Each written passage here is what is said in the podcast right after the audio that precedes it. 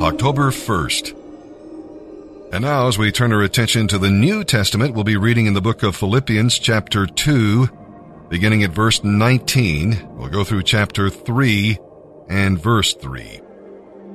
Look out, Christ is the model for Christians and the life that we live and the service we have because he thought first of others, not of himself. He's our model. Do you look out for the interests of others? Or do you think only of yourself? Now be honest. Do you have the servant attitude of Jesus Christ, willing to sacrifice for others? Will you empty yourself that others might be filled? And we'll read about being poured out. The image is that of a drink offering, poured out on the altar. Paul was willing to pour out his very life for the sake of the Lord and his church, and to do it joyfully. Timothy and Epaphroditus had the same attitude of service and sacrifice, giving themselves for others. It was a guy by the name of F.B. Meyer who wrote, I used to think that God's gifts were on shelves, one above the other, and that the taller we grew in Christian character, the more easily we could reach those shelves. I now find that God's gifts are on shelves one beneath the other, and that it's not a question of growing taller, but of stooping lower to serve others. And now let's begin today's reading in the New Testament. October 1st, Philippians chapter 2, verse 19, going through chapter 3, verse 3. If the Lord Jesus is willing, I, Paul, hope to send Timothy to you, Philippians, soon. Then when he comes back, he can cheer me up by telling me how you are getting along. I have no one else like Timothy who genuinely cares about your welfare. All the others care only for themselves and not for what matters to Jesus Christ. But you know how Timothy has proved himself. Like a son with his father, he has helped me in preaching the good news. I hope to send him to you just as soon as I find out what is going to happen to me here. I have confidence from the Lord that I myself will come to see you soon. Meanwhile, I thought I should send Epaphroditus back to you. He is a true brother, a faithful worker, and a courageous soldier. And he was your messenger to help me in my need. Now, I am sending him home again, for he has been longing to see you, and he was very distressed that you heard he was ill and he surely was ill. In fact, he almost died. But God had mercy on him and also on me, so that I would not have such unbearable sorrow. So I am all the more anxious to send him back to you, for I know you will be glad to see him, and that will lighten all my cares. Welcome him with Christian love and with great joy, and be sure to honor people like him, for he risked his life for the work of Christ and he was at the point of death while trying to do for me the things you couldn't do because you were far away. Whatever happens, dear brothers and sisters, may the Lord give you joy. I never get tired of telling you this. I'm doing this for your own good. Watch out for those dogs, those wicked men and their evil deeds, those mutilators who say you must be circumcised to be saved. For we who worship God in the Spirit are the only ones who are truly circumcised. We put no confidence in human effort. Instead, we boast about what Christ Jesus has done for us. Now, Jesus Christ is God's uniquely born son in that Mary did not know a man sexually, but she was pregnant of the Holy Ghost. Stay with me now. Jesus could not have an earthly father because an earthly father would have given him a sin nature. And if Jesus had had a sin nature, he wouldn't be worthy to die for my sin. So he's uniquely born in that his mother was a virgin with child. And his being the uniquely born only begotten Son of God makes him eminently qualified to be my Redeemer. Cherubim couldn't do it. Seraphim couldn't do it.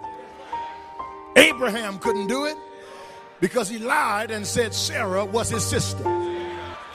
Noah couldn't do it because he got drunk on the eve of weak instruction. David couldn't do it because he took another man's wife to bed and lied about the adultery. Moses couldn't do it because he got tired of God's people. Jacob couldn't do it because he tricked his brother out of his blessing. There had to be a sinless substitute, and the only one qualified was Jesus. Now, some of y'all look like you're ashamed to call that name. But there's salvation in that name. There's power in that name. There's joy and peace in that name. There's hope and wholeness in that name. There is no other name given among men whereby we must be saved except the name Jesus. I feel like calling it a minute. Jesus early in the morning. Jesus over in the evening. Jesus late in the midnight hour. There's power in that name.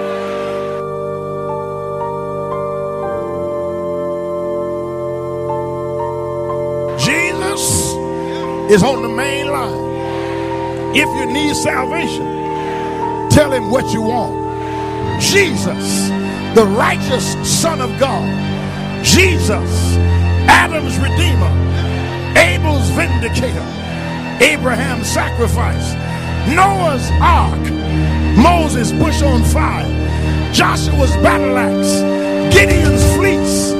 Samson's power. David's music.